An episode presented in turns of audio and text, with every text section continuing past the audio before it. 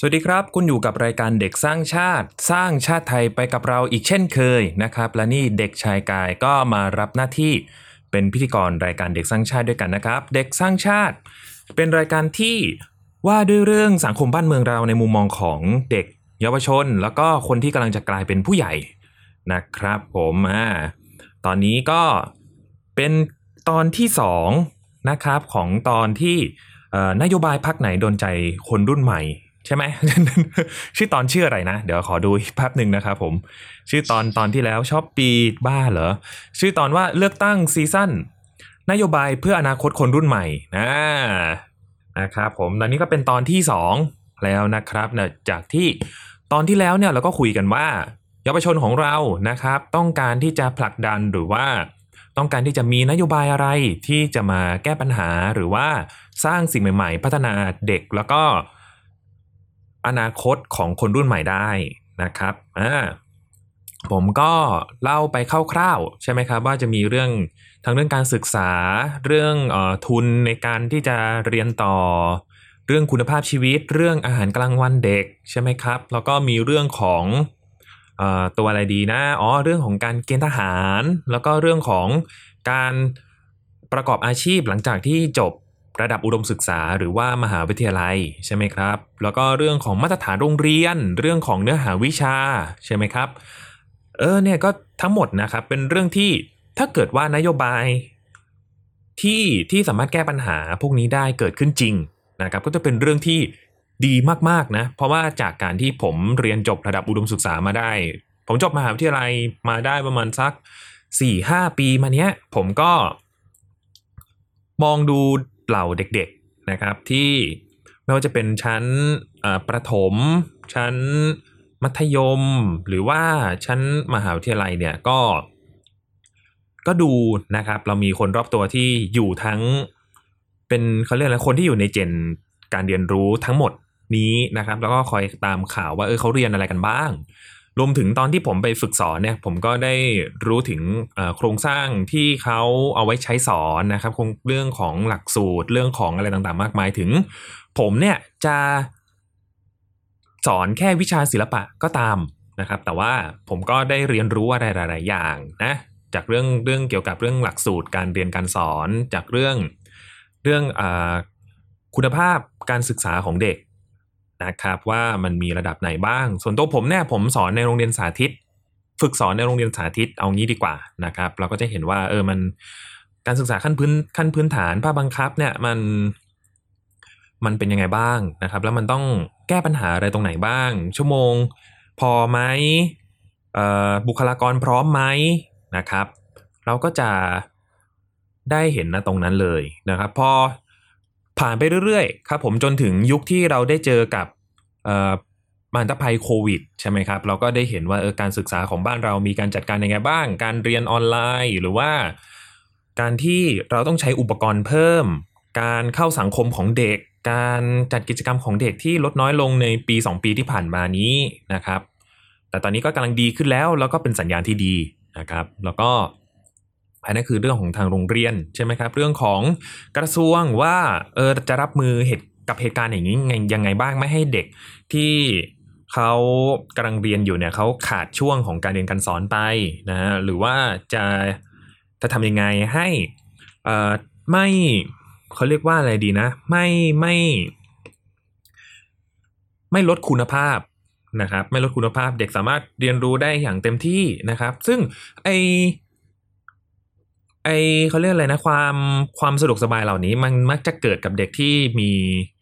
คุณภาพชีวิตที่ดีนะครับ มีฐานะมีความพร้อมนะครับ แล้วเด็กที่ไม่มีความพร้อมล่ะเขาจะจัดการกันยังไงใช่ไหมครับไม่ว่าจะเป็นเรื่องของทุนทรัพย์ เรื่องของอุปกรณ์ การเรียนสื่อการเรียนหรือว่าพ่อแม่ที่พอเป็นการเรียนเอ่อโฮมเรียนที่บ้านใช่ไหมเรียนออนไลน์ที่บ้านเนี่ยพ่อแม่ก็ต้องต้องทำยังไงนะครับ บางคนก็ต้อง ลาออกจากงานมาช่วยลูกเรียนหนังสือนะครับบางคนก็มีอีกหลาย ๆ วิธีเลยนะครับ แต่ว่าก็ยากลำบากต่างกันออกไปนะครับเออเนี่ยเราก็เห็นปัญหาแล้วว่าจะทำยังไงนะครับไม่ให้ต้องไม่ให้เกิดแกลบการศึกษานี้ขึ้น แล้วก็เรามีการวางแผนล่วงหน้ายังไงบ้าง ถ้าเกิดว่าเกิดเหตุการณ์อย่างนี้เกิดขึ้นอีกนะครับ ซึ่งมันเป็นเรื่องที่ห้ามไม่ได้จริงๆครับ อย่างอย่างไอเรื่องโควิดที่ผ่านมาเนี้ยเรารู้สึกว่าเออมัน เรามีทั้งอินเทอร์เน็ต เรามีทั้งอะไรพวกนี้แต่ว่าการรับมือของเรานะครับ ก็ยังเกิดความยากลำบากมีคนเดือดร้อนมากมายนะครับ มีคนที่ได้รับผลกระทบอีก เยอะแยะ เออเนี่ยเราเราจะมีการเคาน์เตอร์มันยังได้ยังไงบ้าง เราก็จะมารอดูกันนะครับ อันนั้นก็เป็นคร่าวๆของเมื่อตอนที่แล้วนะครับ ตอนที่ 77 เรามาถึงตอนที่ 78 นะครับ แล้วก็ทีนี้ ใน part ที่ 2 ของเลือกตั้ง season นะครับเราก็จะมาดูกันว่า เออ มีนโยบายอะไรที่พอจะ support คนรุ่นใหม่นะครับหรือว่าเยาวชนนะครับ หรือน้องๆน้องๆที่กำลังเรียนอยู่หรือว่ากำลังจะกลายเป็นวัยรุ่น หรือว่าเป็นกำลังจะกลายเป็นวัยรุ่นตอนปลายนะฮะหรือกำลังจะเรียนมหาลัยพวกนี้ หรือกำลังจะเข้าไปทำงานนะครับ จะมีนโยบายอะไรที่จะ มาช่วย support แล้วก็มาพัฒนานะครับคุณภาพชีวิตของเด็กไทยได้บ้างนะครับอะเรามาเริ่มกันเลยดีกว่าครับกดอัดอยู่ใช่ไหมเนี่ยโอเค เอามาเริ่มกันเลยดีกว่านะครับ อันนี้ก็เป็นบอกข้อมูลของเออเขาเรียกว่าอะไรดีนะ ข้อมูลเบื้องต้นก่อนละกันนะครับสำหรับผู้มีสิทธิ์ เลือกตั้งในปี 2566 นะครับ ข้อมูลเมื่อวันที่ 21 มีนาคม ปี 2023 นะครับ โดยเว็บ เอ่อเขาต้องขอบคุณเว็บไซต์ the theactive.net นะครับ ในบทความที่มีชื่อว่าเลือกตั้ง 66 นโยบายไหนโดนใจคนรุ่นใหม่นะครับอ่าเรามีผู้มีสิทธิ์เลือกตั้งนะครับ 52 ล้าน3 2 2 8 2 4 คนนะครับ และเรามีผู้ที่เลือกตั้งครั้งแรกนะครับ ก็จะเป็นช่วงอายุ 18 ถึง 22 ปีนะครับ ก็คือ มีจำนวนทั้งหมด 4 ล้าน 12,803 คนคิดเป็น 7.67%นะครับ การเลือกตั้งในปี 2566 นี้กลุ่มที่มีสิทธิเลือกตั้งครั้งแรกนะครับ ถือว่ามีผลต่อคะแนนเสียงไม่น้อย และสิ่งที่พรรคการเมืองต้องหันมาให้ความสำคัญ โดยสัดส่วนของกลุ่ม first time vote นะครับหรือคนที่โหวตเลือกตั้งครั้งแรกเนี่ยก็คือจะมีอายุประมาณ 18-22 ปีสำหรับ ผู้ที่มีสิทธิ์เลือกตั้งครั้งแรกนะครับอ่าก็จะมีจำนวน 4 ล้าน 12,803 คนนะครับคิดเป็น 7.67%นะครับซึ่งการเลือกตั้งปี 2566 กลุ่มที่มีสิทธิ์เลือกตั้งครั้งแรกหรือ first time vote นะครับถือว่ามีผลต่อคะแนนเสียงไม่น้อย และสิ่งที่พรรคการเมืองต้องหันมาให้ความสำคัญโดยสัดส่วนของกลุ่ม first time vote first time voter นะครับขออภัย first time voter เนี่ยอายุระหว่าง 18-22 ปีสำหรับเลือกตั้งครั้งนี้มีอยู่ราวๆ4ล้านคน นะครับคิดเป็นประมาณ 7%ของผู้มีสิทธิ์เลือกตั้งทั่วประเทศนะครับ ซึ่งผู้มีสิทธิ์เลือกตั้ง อันนี้ก็ข้อมูลอันนี้น่าน่าสนใจนะครับ ผู้ที่เป็น first time voter เนี่ยก็จะเป็นจำนวนที่มากที่สุดนะครับ ก็จะเป็นจังหวัดปัตตานี ในพื้นที่จังหวัดปัตตานียะลานาราธิวาสนะครับ และน้อยที่สุดคือลำพูนลำปาง แล้วก็แพร่ เออ อันนี้น่าสนใจนะ เกิดอะไรขึ้นกันนะอ่าฮะโอเค ทีนี้นะครับเป็นการรวบรวมถึงวันที่ 14 มีนาคมปี 66 นี้นะครับผมก็ถือว่าตอนนี้ก็อาจจะอัปเดตก็ได้นะ อันนี้เราลองมาดูกันนะครับ ทีนี้เนี่ยจากนี้ต่อไปนะครับจะเป็นการยกตัวอย่างละกันยกตัวอย่างพรรคการเมืองที่มีนโยบายเกี่ยวกับคนรุ่นใหม่นะครับ หรือว่าเป็นนโยบายที่จะมาพัฒนาอนาคตของเด็กไทยเรานะครับ ในต่อไปนี้ถ้าเกิดว่าได้เป็นรัฐบาล นะครับหรือว่าได้ได้ทำนโยบายนี้จริง ๆนะครับ หรืออาจจะมีหลังจากที่ตอนนี้ออกไปนะครับ อาจจะมีเขาเรียกว่าอะไรนะข้อมูลที่แต่ละพรรคการเมืองนะครับ เสนอนโยบายเพิ่มขึ้น ก็รอติดตามชมกันดู หรือถ้าเข้ามาในเพจถ้าเข้ามาในรายการได้นะครับ ไม่ว่าจะเป็นช่องทางใดๆก็ตามเดี๋ยวผมจะทิ้งช่องทางไว้ในท้ายตอนอีกทีแล้วกันนะครับ มาที่พักแรกกันเลยครับ พักรวมไทยสร้างชาตินะครับผม มีนโยบายเพื่อเด็กและเยาวชนคนรุ่นใหม่ดังนี้นะครับ ปลดหนี้ด้วยงาน อืมนะครับมีอันนี้นะครับโครงการปลดหนี้ด้วยงาน นายพีรพันธ์ สารีรัฐวิภาคหัวหน้าพักรวมไทยสร้างชาติ ยกตัวอย่างข้อถกเถียงเรื่องกองทุนกู้ยืม เพื่อการศึกษาหรือกยศนะครับ ประเด็นการยกหนี้ให้เลยดีกว่าหรือไม่ โดยสนับสนุนแนวคิดใช้ความรู้ดูแลสังคมชุมชน หมู่บ้านตามโครงการที่รัฐตั้งขึ้นมา โดยไม่จำเป็นต้องจ่ายหนี้ด้วยเงิน แต่เป็นการจ่ายหนี้ด้วยงานอู้เออนะครับอะอันนี้เราจะไม่มีคอมเมนต์อะไรละกันนะครับ เล็กๆน้อยๆก็คงจะเป็นส่วนตัวผมนะ อันนี้คือไม่มีเขาเรียกอะไรนะ ไม่มีความไม่มีความไบแอด ไม่มีความเอ่อ รักพักนู้นเอาใจพักนี้อะนะครับผมปลดหนี้ด้วยงานก็น่าสนใจนะปลดหนี้ด้วยงานน่าสนใจแต่ทีนี้เนี่ยเอ่อเราก็ต้องอาจจะต้องมาดูกันด้วยนะครับ ว่างานงานที่จะปลดหนี้เนี่ยเป็นงานอะไร มีเกรดค่าครองชีพอะไรยังไงนะครับ มีข้อกำหนดอะไรบ้าง อันนี้อาจจะต้องมาดูแลกันอีกทีหนึ่งนะครับมีอาจจะมาเจาะลึกข้อมูลกันอีกทีหนึ่งอะจบกันไปแล้วครับกับพักแรกเร็วไหม เร็วเนาะ อะแต่ว่าเร็วก็ดีนะครับผมเพราะว่าจะได้ไปเขาเรียกอะไรนะเอ่อพอดแคสต์ตอนนี้ก็จะได้กระชับกระชับนะครับ ไม่ยืดยาว ต่อมาครับพักเพื่อเด็กเยาวชนนะครับเอ้ไม่ใช่ขออภัย นโยบายต่อไปนะครับ ของพักนี้พักพลังประชารัฐนะครับ สวัสดิการการศึกษาที่มีคุณภาพ โครงการอาหารกลางวันฟรีโอ้สร้างทางเลือกการศึกษาเหมาะสมศักยภาพบริบทสังคม สวัสดิการเรียนรู้ เติมทักษะตอบโจทย์แรงงานสมัยใหม่ โอ้ซึ่งพรรคพลังประชารัฐนะครับ ก็เสนอไว้ว่าสวัสดิการการศึกษาที่มีคุณภาพ จัดสรรอาหาร จัดสรรโครงการอาหารกลางวันฟรีมีทางเลือกหลากหลายในการศึกษาให้เหมาะสมกับศักยภาพ และบริบทของสังคม และสวัสดิการการเรียนรู้ทักษะเพิ่มเติมเพื่อประกอบอาชีพ เออ นะครับนี่เรื่องอาหารกลางวันฟรีมาแล้วนะครับที่ที่เราเคยพูดกันเมื่อตอนเด็กสร้างชาติเทปก่อนๆเนาะแล้วก็มีการสร้างทางเลือกการศึกษาเหมาะสมศักยภาพบริบทสังคม ก็อาจจะเป็นประมาณว่าตามความเข้าใจผมนะ สมมุติว่าผมเป็นเด็กคนหนึ่งที่อายุสิบแปดผมอายุสิบแปดนะครับ แล้วก็เพิ่งมีเขาเรียกอะไรนะเพิ่งสนใจทางการเมือง แล้วก็ได้เห็นเอ่อ ได้เห็นนโยบายของภาคการเมืองต่างๆนะครับที่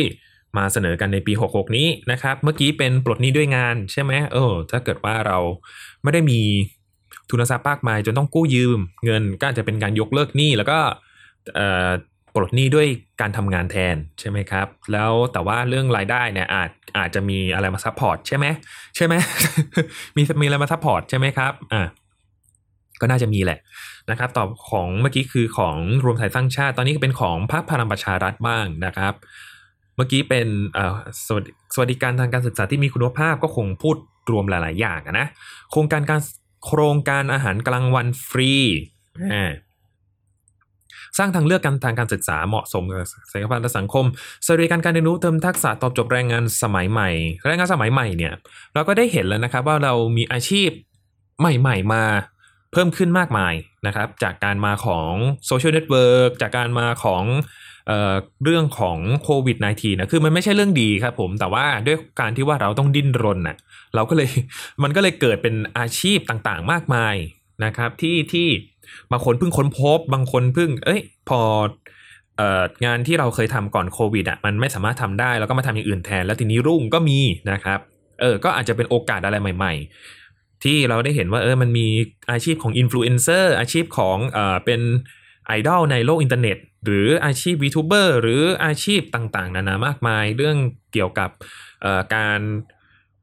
ไอทีอะไรพวกนี้เอออันนี้ก็น่าสนใจนะครับเรื่องของเรื่องของสุขภาพเรื่องของการเป็นเอ่อเขาเรียกพัฒนาบ้านเมือง ก็ก็เป็นไปได้นะครับเป็นไปได้เป็นไปได้ที่เราจะ นโยบายพรรคนี้เนี่ยจะสามารถตอบโจทย์อะไรพวกนี้ได้นะครับ ต่อไปกันครับผมพักเพื่อไทย นักศึกษามีงานทำเร็วที่สุดตรงกับสมรสสมรรถนะและความสามารถ ปริญญาตรีเริ่มต้น 25,000 บาท เรียนไปทำงานไปมีรายได้ตั้งแต่ 6,000 บาท อุดหนุนค่าอินเทอร์เน็ต รถเมล์ฟรี เออนะครับนักศึกษามีงานทำเร็วที่สุด นะครับปริญญาตรีเริ่มต้น 25,000เดือนไปมีรายได้ตั้งแต่ 6,000 บาท หมายถึงขั้นต่ำใช่ไหมรวมถึงการอุดหนุนค่าอินเทอร์เน็ตรถเมล์ฟรีนะครับ เออ คือเรา อันนี้ก็จะคล้ายๆกันนะเนาะเรื่องเรื่องเกี่ยวกับการมีเงินตอนเรียนนะครับ แล้วก็ปริญญาตรีจากหมื่นห้าเป็นสองหมื่นห้านะครับ rate ราคา มีงานทำเร็วที่สุดไม่มีปัญหานักศึกษาว่างงานใช่ไหมครับ แล้วก็อุดหนุนค่าอินเทอร์เน็ต อินเทอร์เน็ตนะครับผมอินเทอร์เน็ตเอาเรื่องอินเทอร์เน็ตก่อนอะทุกวันนี้นะครับ การที่เราเปิดอินเทอร์เน็ตในห้องเรียนไม่ได้หมายความว่าเออเป็นการโกงเป็นการอะไรและ เพราะว่ามันเป็นการเข้าถึงคลังความรู้ที่เร็วนะครับ แต่ว่าทีนี้เนี่ยคนที่เขา คนที่เป็นครูผู้สอนนะครับ ต้องทำยังไงให้ไอ้ความความเร็วพวกนี้มันไม่ไปทำให้สมาธิเขาสั้นนึกออกใช่ไหมบางทีความรู้ที่เราได้อะไรมาง่าย ๆนะครับ เราก็ต้องเออเขาเรียกอะไรเนี่ยเขาเรียกอะไรไม่ให้ความรู้พวกนั้นมันปล่อยผ่านไปนะครับ เหมือนอารมณ์มาณแบบตอบคาถามในห้องเปิดเน็ตมาตอบ แล้วก็แล้วก็ลืมลืมๆกันไป ก็อันนี้ก็ถือว่าเป็นปัญหาอย่างหนึ่งได้ไหมเพราะว่าตอนตอนที่ผมไปสอนนะผมก็เจอเรื่องนี้เหมือนกันแต่ว่า ก็โชคดีที่มันก็มีวิธีนะครับ อย่างเช่นเอ่อถ้าไม่นับเรื่องการบ้านอะนะมันก็จะมีเรื่องที่เราก็ให้กิจกรรมเขาทำไงก็ได้ให้เขาแบบทวนทบทวนเรื่องที่เขาหาไป เรื่องที่เขาหาในอินเทอร์เน็ตไปนะครับ แล้วก็เรื่องของการส่งข้อมูลสื่อการสอนที่มันมันจะได้เป็นการลดจำนวนการใช้กระดาษนะนะลดจำนวนการใช้กระดาษเราใช้สื่อการสอนที่เป็นอิเล็กทรอนิกส์ใช่ไหมครับเราก็จะ เราก็จะไม่ต้องแจกชีตอะแจกชีตอะแล้วก็เด็กก็เอาไปพับจรวดเล่นอย่างเงี้ยก็ก็ถือว่า work นะ ผมว่า work มาก แล้วก็ เรามันสามารถทำอะไรได้อีกหลาย ๆ อย่างนะครับ นอกจากคนที่เป็นคนสอนแล้วเนี่ยก็จะมีนักเรียนที่ฝึกการใช้สื่อนะครับ ฝึกการใช้สื่ออะไรพวกนี้เราก็จะได้ไม่มีปัญหาแบบเวลาต้องไปเสนองานอะไรสักอย่างแล้วเราก็แบบเป็น powerpoint powerpoint แบบ format เดิม ๆ อะไรพวกนี้ นะครับเราอาจจะทำเป็นวิดีโอสั้น เราอาจจะทำเป็นอะไรก็แล้วแต่เพราะทุกวันนี้มือถือเครื่องเดียวก็สามารถที่จะสร้างหนังได้นะครับ เราก็ได้เห็นสปอตโฆษณาเราก็จะได้เห็นอะไรพวกนี้ต่างๆ มากมายที่มือถืออะมันมีทั้งแอปแต่งรูป มีทั้งแอปตัดต่อวิดีโอ แล้วก็พอเราตัดต่อวิดีโอได้ เราก็อัปโหลดไปในช่องทางต่างๆ ได้ไมันจะเป็น Facebook ใช่ไหมครับ TikTok เอ่อ YouTube หรืออะไรอีกมากมาย นะครับ ก็สามารถใช้เป็นสื่อการสอนได้พลิกแพลงได้นะครับ หรือการที่เรามีคลาสเรียนที่ใช้เกมอย่างเงี้ยเรามีเซิร์ฟเวอร์หนึ่งแล้วก็ใช้เกมในการสวมบทบาท เออ อันนี้ก็น่าสนใจนะครับ อันนี้คือรวมถึงพื้นที่ที่เขาเป็นต่างจังหวัดด้วยนะ หรือไม่ใช่ต่างจังหวัด พื้นที่ที่ยังขาดแคลนอุปกรณ์อะไรพวกนี้ถ้าเกิดว่าอินเทอร์เน็ตสามารถเข้าถึง แล้วก็มันสามารถแก้ไขปัญหาอะไรพวกนี้ได้นะครับ ทุกคนก็จะได้เข้าถึงการศึกษาที่ดี แล้วก็ได้ได้มีบุคลากรมีนักเรียนที่มีคุณภาพนะครับเป็นมาตรฐานใหม่เลยนะรถเมล์ฟรีสำหรับนักเรียนที่อย่างผมที่ต้องเดินทางไปโรงเรียนเองนะครับ ก็จะมีบ้างที่เออที่บ้านตื่นเช้าพอดีก็ติดรถไปอันเนี้ยนะก็ก็โชคดีหน่อยนะครับรถเมล์ฟรีเนี่ย รถเมล์ฟรีก็ดีครับ แล้วก็อยากให้รถเมล์เยอะขึ้นด้วย ความจริงความจริงก็อยากให้รถเมล์เยอะขึ้นด้วยนะ เออนะครับ เพราะว่าเออหรือหรือเป็นรถเมล์ที่ ถ้าเกิดจะถ้าเกิดจะแบบเพื่อเพื่อเพื่อนักศึกษาใช่ไหมอาจจะเราอาจจะมีรถเมล์ที่เออสำหรับไปไปสถานศึกษา ก็เราก็เขียน route ไปว่าเออรถเมล์ route นี้ผ่านอะไรไปบ้าง แล้วก็เราก็จะได้แบบเออรถเมล์อันเนี้ยสำหรับนักศึกษานะสำหรับนักเรียนนะอะไรอย่างงี้อันนี้สำหรับเอ่อคนที่เป็นเอ่อวัยทำงานวัยผู้ใหญ่ก็จะเป็นอีกคันหนึ่งเพิ่มจำนวนรถเมล์เอออันนี้น่าสนใจนะครับผมไม่ดูผมไม่แน่ใจว่ามัน work ไหมนะแต่ถ้าได้ยินอยู่ ถ้ามีผู้บริหารบ้านเมืองได้ยินอยู่นะครับก็ก็แล้วไปเสนอเนี่ยผมก็ดีใจมากเลยนะ เพราะผมรู้สึกว่ามันไม่ใช่มันไม่ใช่ เขาเรียกว่าอะไรนะมันไม่ใช่ การที่แบบเราเราเรามีตังค์เยอะแล้วเรา เราได้ขนส่งสาธารณะที่ดีกว่า แต่เรามีเออ เรามีหน้าที่เรามีเรามีนักเรียนเรามีคนทำงานใช่ไหมครับ เราก็จัดระเบียบมันคือการจัดระเบียบครับ มันคือการโซนนิ่งและผมรู้สึกว่า เออถ้าเกิดว่ามันมีนอกเขาเรียกว่าอะไรนะถ้าเกิดมัน เราคงไม่มีปัญหาวัยรุ่นโฟคิงใช่ไหมถ้าเกิดว่าเรามีรถเมย์ที่มีแต่เด็กช่างอะไรอย่างเงี้ยนะมันมันไม่น่าจะมีปัญหานะ ทุกคนทุกคนว่าไง ทุกคนว่าไง เออเอออันนี้ อันนี้ อันนี้คิดแบบตลกนะครับ แต่ถ้าแต่ถ้าเป็นรถเมย์ที่แบบเออมันคล้ายๆรถโรงเรียนเหมือนกันนะ รถโรงเรียนก็จะเป็นแต่ละโรงเรียนใช่ไหมแต่ทีเนี้ยถ้ารถเมล์ฟรีแล้วก็ประจำสถานีที่แบบเออรูทนี้ เป็นโรงเรียนของเส้นถนนเส้นนี้ นะครับ คือมันอาจจะไม่สามารถทำได้ก็ได้ แต่ว่าผมรู้สึกว่ามันน่าสนใจเฉย มันอาจจะมีปัญหาอีกอะไรมากมาย แต่ว่าถ้าเกิด เออ อันนี้ผมว่าน่าสนใจนะครับ รถเมล์ที่เขาแบบลายลายเนี้ย เลขเนี้ยสำหรับเด็กโรงเรียนนี่นี่นี่นี่ในในภูในพื้นที่ที่รถเมล์วิ่งนี่นี่นี่นี่นะครับ เออ น่าสนใจนะ เออ อันนี้เพิ่งคิดเพิ่งเพิ่งคิดขึ้นได้เมื่อกี้เลยนะเนี่ย ไม่ได้โม้นะครับ ผมคิดได้เมื่อกี้จริง ๆ เออ แต่ว่า พอสุดท้ายแล้วมันอาจจะไม่ work ก็ได้นะ อย่าเพิ่งหัวเราะอย่าอย่าเพิ่งด่าผมนะ มันอาจจะไม่ work ก็ได้นะ เออ ผมผมแค่พูดนำเสนอเฉยๆนะ โอเคครับอะมาดูที่พรรคต่อไปนะครับพรรคก้าวไกล มีนโยบายอะไรกันบ้างนะครับ เพื่อเด็กและเยาวชน คนรุ่นใหม่ เรียนฟรี อาหารฟรี มีรถรับส่ง เรียนในสิ่งที่อยากเรียน กฎโรงเรียนต้องไม่ขัดหลักสิทธิมนุษยชน คูปองเปิดโลกสูงสุด 2,000 บาทต่อปี ลดค่าใช้จ่ายการเรียนต่อ อื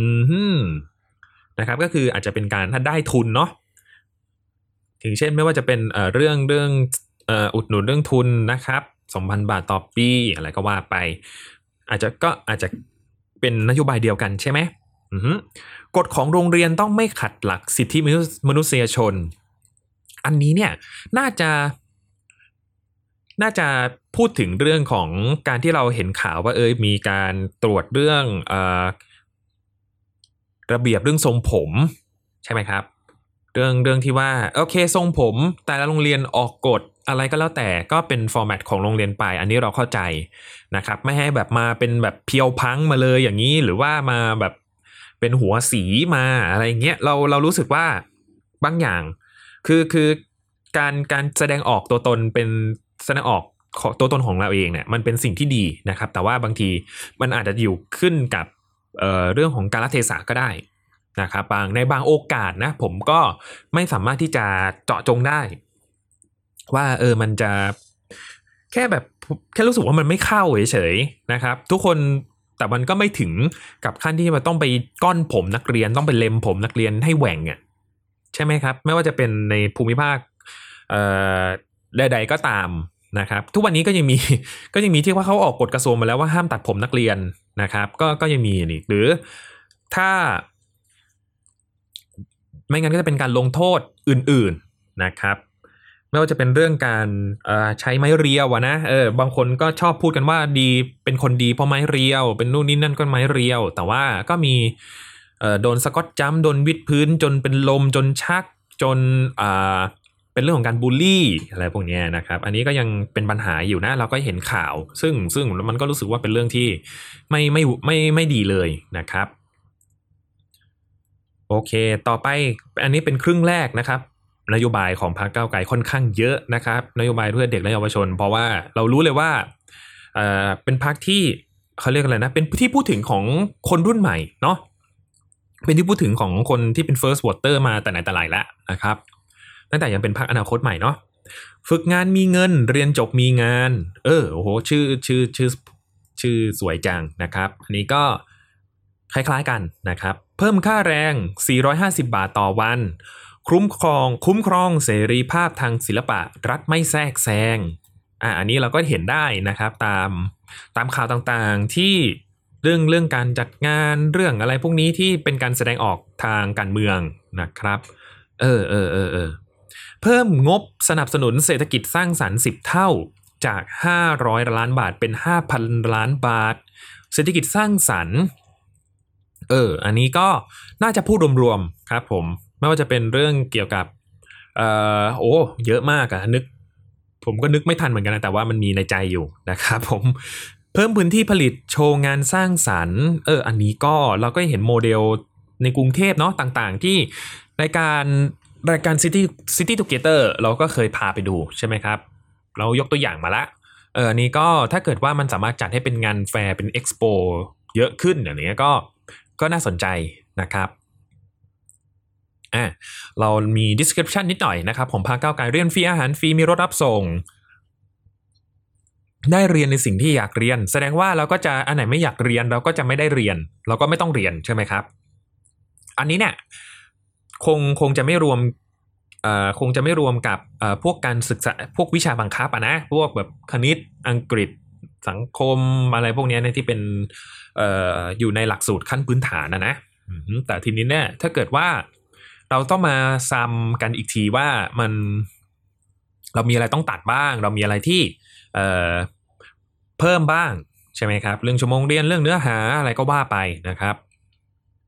กฎโรงเรียนต้องไม่ขัดกับสิทธิมนุษยชนคูปองเปิดโลกสำหรับเรียนรู้คูปองสดเปิดโลกสูงสุด 2,000 บาทต่อปีสำหรับเรียนรู้นอกห้องเรียน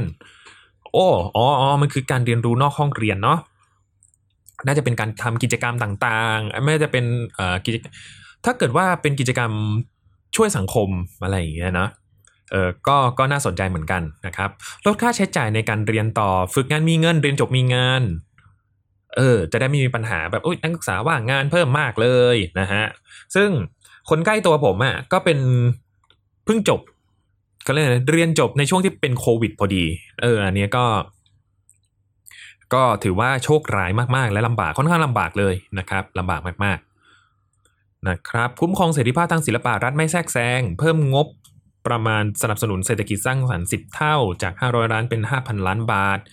นะครับเพิ่มพื้นที่ผลิตและโชว์งานสร้างสรรค์อ่าโอเคจบไปแล้วนะครับกับพักก้าวไกลนะครับ ต่อไปต่อไปนะครับพักประชาธิปัตย์นะครับ Democrat Party นะครับนโยบายเพื่อเด็กเยาวชนคนรุ่นใหม่ นมโรงเรียน 365 วัน เรียนฟรีถึงระดับปริญญาตรีในสาขาที่ต้องการ ว้าวเจ๋งว่ะ น่าสนใจนะ น่าสนใจน่าสนใจเมื่อกี้เมื่อกี้ตื่นเต้นไปหน่อย อินเทอร์เน็ตฟรีหนึ่งล้านจุดทุกหมู่บ้านทุกห้องเรียน มันก็มีไม่ฟรีด้วยใช่ไหมโอเคโอเคแหละ เพราะว่าของพวกนี้มันมีต้นทุนนะครับ เราเข้าใจเราเข้าใจเรื่อมันมีงบประมาณมีจำกัดนะครับ Coding for all ขยายโอกาสให้เด็กนักเรียนทุกคนได้เรียนวิทยาศาสตร์เทคโนโลยี และนวัตกรรมอย่างทั่วถึงโอ้ Coding for all นะครับ ปฏิเสธไม่ได้ครับว่าการที่ ทุกวันนี้นะครับแอปพลิเคชันโปรแกรมต่างๆ ที่เราใช้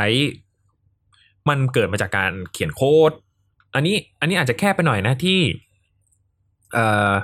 ที่พูดถึงแค่เรื่องของการเขียนโค้ดมันอาจจะมีหลาย ๆ อย่างนะครับ แต่ว่าเรื่องเรื่องวิทยาศาสตร์เรื่องเทคโนโลยีนวัตกรรมเนี่ยก็ ถือว่าจำเป็นนะครับ เราก็เห็นได้เลยว่าเทคโนโลยีมันมีบทบาทกับการเรียนการสอน มีบทบาทกับชีวิตประจำวันเยอะขึ้นอินเทอร์เน็ตแบงกิ้งการทำธุรกรรมต่างๆออนไลน์นะครับ การเสียภาษี การทำอะไรเยอะแยะมากมายเนี่ยมันก็มีผลต่อ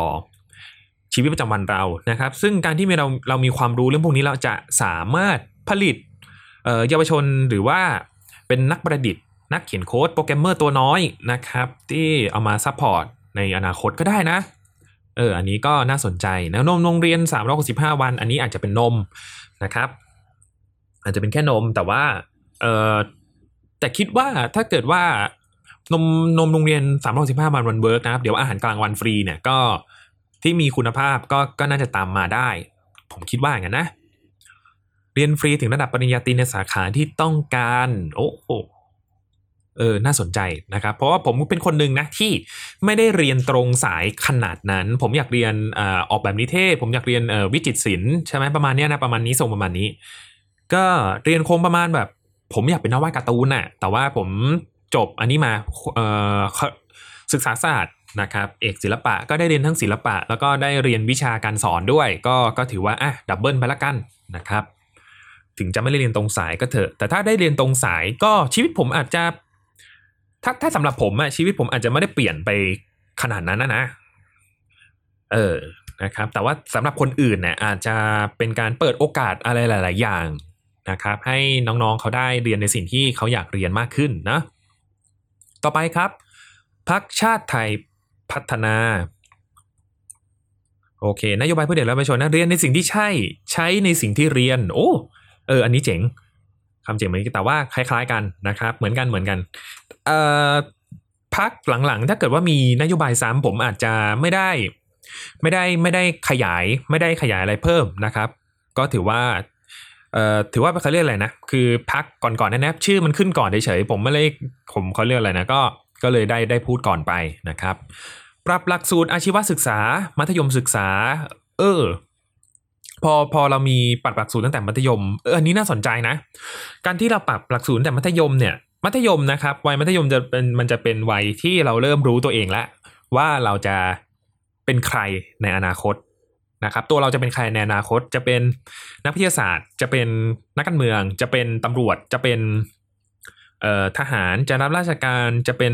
อาร์ติสจะเป็นช่างนะครับถ้าเกิดเราปรับหลักสูตร แต่ว่าปรับยังไงเดี๋ยวค่อยมาว่ากันละกันนะครับ ปรับหลักสูตรเนี่ยพอมันเป็นพอมันใช้ได้มีคุณภาพมากขึ้นเนี่ย เราก็จะเราก็ตรงจุดมากขึ้นนะ ตั้งแต่ระดับชั้นมัธยมศึกษา ให้ให้เด็กรู้จักตัวเองมากขึ้น อันนี้ก็น่าสนใจนะครับ ให้เยาวชนทำงานเป็นมีรายได้ตอบโจทย์ความต้องการของสังคมโลกอืมอะก็ประมาณนี้นะครับ ต่อไปครับพักชาติพัฒนากล้า สร้างเด็กไทย 3 ภาษา ทุนธุรกิจสร้างสรรค์สูงสุดรายได้ 1 ล้านบาทไม่จำกัดวุฒิและวัย สูงวัยไฟแรง งานใหม่5 0 0แสนตำแหน่ง อืม อันเอ่อยากจัง แต่ไม่ยาก ผมว่า ผมว่า เออเขาเรียกว่าอะไรนะ มีนโยบายน้อยไม่ได้หมายความว่าจะไม่ไม่ดีนะ มีนโยบายมีนโยบายน้อยพักนั้นน่ะอาจจะหมายความว่าเออเขาเขาเห็นปัญหาทุกอย่างเนี่ยมันรวบรวมแล้วเนี่ยมันน่าจะจบภายในไม่กี่นโยบายนี้ใช่ไหมครับ ผมสามารถรวบตึงได้ อืม สูงวัยไฟแรงเหรอ ก็อาจจะเป็นการที่ให้เออเขาเรียกว่าอะไรนะ ให้คนรุ่นรุ่นเอ่อผู้ใหญ่ไว้ผู้ใหญ่กับเยาวชนนะทำงานร่วมกันก็ได้นะ เพราะว่าเขาก็มาเขาเรียกอะไรมาทำงานร่วมกับคนรุ่นใหม่ยังไฟแรงอยู่ก็สามารถทำงานกับคนรุ่นใหม่ได้อะไรพวกนี้นะครับ ทุนธุรกิจสร้างสรรค์สูงสุดรายได้หนึ่งล้านบาท อืมนะครับ สำหรับพักชาติพัฒนากล้านะครับ ต่อไปครับพักภูมิใจไทย พักหนี้กยศสามปี หยุดต้นปลดดอกคนละไม่เกิน 1 ล้านบาทนะครับอะตรงตัวมีข้อเสนอนโยบายอันเดียวนะครับเพื่อเด็กและเยาวชน เรื่องหนี้กยศนะครับ ก็ปลดก็อาจจะเป็นการคล้ายๆกับพักก่อนๆที่พักรวมไทยสร้างชาติแล้วก็ทำงานปลดหนี้แทนปลดหนี้ด้วยงานใช่ไหมครับ กับอีกอันหนึ่งก็ เรามีพูดถึงเรื่องเรื่องกยศตอนนั้นนะมีเรื่องมีของรวมไทยสร้างชาตินะครับ แล้วก็จะมีเรื่องเอ่อเรื่องเรียนฟรีละกันอะของพรรคก้าวไกลนะครับนโยบายเพื่อเด็กและประชาธิปัตย์ก็เรียนฟรีนะครับอ่าแล้วก็ประมาณนี้ประมาณนี้นะครับของพรรคภูมิใจไทยนะครับ แต่ว่าก็จะมีบัตเจ็ตอยู่นะครับปลดดอกคนละไม่เกิน 1 ล้านบาท ต่อไปครับพักไทยสร้างชาติอ่าขออภัยครับพักไทยสร้างไทย งงไปหมดแล้วนะ เด็กค้นหาตัวเอง เด็กค้นหาตัวตนได้เร็ว เน้นกระบวนการสอนให้สามารถหาความรู้แบบวิทยาศาสตร์เองได้ ลดภาระเวลาเงินและผลักดันให้เข้าสู่ตลาดแรงงานได้เร็วขึ้นลดเวลาเรียนลง 3-4 ปี เพื่อให้เด็กสามารถเรียนจบภายในช่วงอายุ 17-19 ปี อู้ เออเราเรามีใช่ไหมเราเออไม่ใช่สิเออต่างประเทศมีมีไหมนะเดี๋ยวขอนึกก่อนผมนึกไม่ออกอะอืมอ่ามันอาจจะมีแหละ มันน่าจะมีนะครับผมก็ดีนะ แต่ว่าอันนี้อาจจะเป็นที่ถกเถียงเกี่ยวกับเรื่องเรื่องประสบการณ์การทำงานอะไรพวกนี้อาจจะทำงานเร็วไปไหมอะไรเงี้ยแต่ก็ในมุมหนึ่งผมรู้สึกว่าการทำงานเร็วๆก็ดี ก็จะได้มีประสบการณ์เร็วๆถูกไหมครับ แต่อาจจะเป็นแบบเอ่อความสามารถประมาณนี้ประสบการณ์ประมาณ นี้ก็ต้องได้รับงานประระดับนี้ไปก่อนนะครับ ปฏิวัติหลักสูตรการเรียนให้ทันสมัยกระชับ และยืดหยุ่นตอบโจทย์เด็ก ในศตวรรษใหม่ที่จะถึงนี้นะครับ มันก็มีการพูดคุยกันไปมั่งแล้วล่ะว่าเด็กนะครับ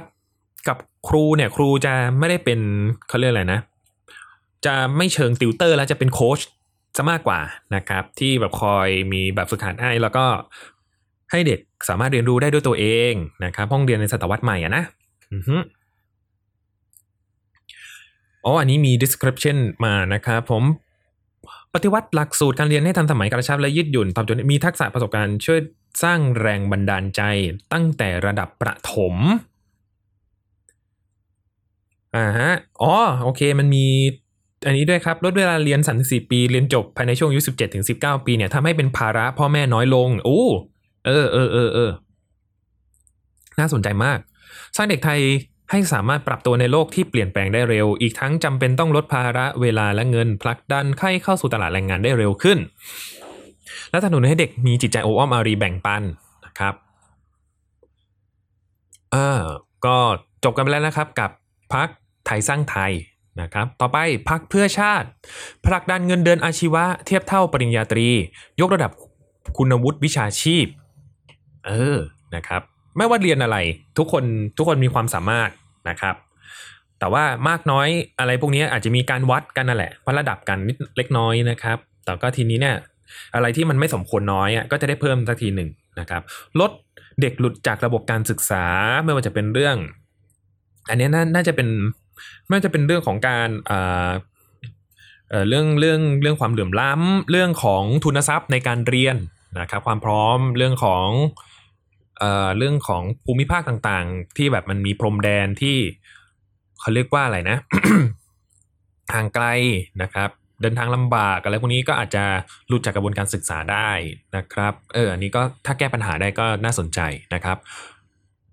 กยศกู้ยืมเงินเพื่อการศึกษาเนี่ยปลดดอกเบี้ย จบแล้วมีงานทำนะครับ ปฏิรูปกศนตอบสนองอาชีพเกิดใหม่ อือหือโรงเรียนปลอดภัยลดระบบแพ้คัดออก อ๋อ นะครับยกเลิกชุดนักเรียน เออ นี่มีมีมาแล้วครับ เลิกเรื่องเอ่อยกเลิกชุดนักเรียนนะครับ ต่อไปนะครับพักพักรวมพลังสร้างชาตินะครับเรียนฟรีจนจบปริญญาตรีและยกเลิกหนี้กยศอ่าอยู่ในข้อเดียวกันเลย สนับสนุนภาคการศึกษาจ่ายตรง ให้มหาวิทยาลัย 25,000 บาท ปีละ 2 การศึกษา เป็นเงิน 50,000 บาทคน ต่อปี ต่อคนต่อปีนะครับอะอันนี้ก็คล้ายๆกันแต่ว่าปรับจำนวนเงินนะครับพักคลองไทยนโยบายเพื่อเด็กและเยาวชนนะครับการศึกษาฟรีตั้งแต่ประถมจนถึงปริญญาเอกนะครับตั้งแต่จนถึงปริญญาเอกเลยนะ แล้วก็ออกกฎหมายยกเลิกหนี้กยศและที่เกี่ยวข้องกับการศึกษารวมๆกันนะครับ คือ อ่าก็จะประมาณนี้นะครับ ผมก็จะมีน่าจะมีอีกหลาย ๆพักนะครับที่จะมีเอ่อเขาเรียกว่าอะไรนะ มีนโยบายต่างๆนะครับที่มาผลักดันกัน แต่ทีนี้เนี่ยนโยบายเพื่อเพื่อเด็กและเยาวชนอาจจะน้อยนะครับ แต่ว่านโยบายเรื่องอื่นอะอาจจะดีก็ได้ แล้วมันจะส่งผลต่อกันมา เพราะว่าเราอยู่ในสังคมเดียวกัน เราอยู่ในประเทศเดียวกันนะครับอะ ประมาณนี้ครับสำหรับนโยบายที่เกี่ยวกับเรื่องเด็กของและเยาวชนนะครับ มีนโยบายไหนที่ถูกใจนะครับ มีนโยบายไหนที่รู้สึกสนใจแล้วก็เออเราเป็น first vote first vote first time voter นะครับเราเอออยากจะศึกษามากกว่านี้ก็ลองไปเขาเรียกอะไรนะ ลองหาข้อมูลเพิ่มเติมกันได้นะครับ ผมในแต่ละภาคการเมืองต่างๆ เลย หรือว่าจะสอบถามจากผู้สมัครที่มาหาเสียงแถวบ้านเราก็ได้นะครับ เพื่ออันนี้อาจจะเป็น เขาเรียกว่าอะไรนะ เป็นการตอบคำถามไปด้วยในตัวนะครับ แต่ส่วนมากก็คิดว่าน่าจะโดยรวมเรื่องปัญหาเกี่ยวกับเรื่องเรื่องบ้านเมืองเรื่องสวัสดิการเรื่องอะไรพวกนี้ แล้วก็สำหรับคนที่ผลักดันนโยบายเกี่ยวกับเด็กเยาวชนคนรุ่นใหม่เนี่ยก็ก็ถือว่ารอดูกันต่อไปนะครับ ว่าใครจะได้เป็นรัฐรัฐรัฐบาลนะครับ แล้วก็สำหรับทุกคนนะครับที่มีสิทธิ์เลือกตั้งนะครับ อย่าลืมไปใช้สิทธิ์เลือกตั้งกันด้วยนะครับ แล้วก็อย่านอนหลับทับสิทธิ์นะครับ แล้วแต่นะครับ มีพักที่ใช่ มีนโยบายที่ชอบนะครับ ก็ไปเลือกพักนั้นกันได้เลยนะครับ ดูรายละเอียดของการกาใบสมัครกันให้ดีๆด้วยนะ ไม่งั้นจะกลายเป็นบัตรเสียนะครับผมอะและนี่ก็คือตอนที่ 2 ของเลือกตั้งซีซั่นนะครับ ผมนโยบายไหนที่โดนใจเด็กๆและเยาวชนกันบ้างนะครับ ก็สำหรับตอนนี้นะครับก็ขอขอบคุณคุณผู้ฟังทุกท่านที่ฟังมาจนถึงตอนนี้นะครับ มีข้อผิดพลาดมีอะไรอยาก เสนอแนะเพิ่มเติมเกี่ยวกับเรื่องอในรายการหรือว่าเรื่องเกี่ยวกับนโยบายภาคการเมืองนะครับ ก็สามารถติดต่อกันเข้ามาได้นะครับที่ Facebook Page นะครับ TBD Thailand Political Database นะครับทาง Twitter @tbd page นะครับหรือว่าจะแฮชแท็กมาคุยกับพวกเราได้นะครับ ผ่านแฮชแท็กเด็กสร้างชาติบน Twitter เช่นเดียวกันนะครับ และนี่ก็คือรายการเด็กสร้างชาตินะครับผมตอนหน้าจะเป็นอะไรเหมือนเดิมครับยังไม่บอก ยังไม่บอกยังไม่บอกนะครับ เก็บไว้เซอร์ไพรส์นะครับแต่เชื่อว่าทุกคนน่าจะชอบกันแน่นอนนะครับ เอาละทีนี้นะครับก็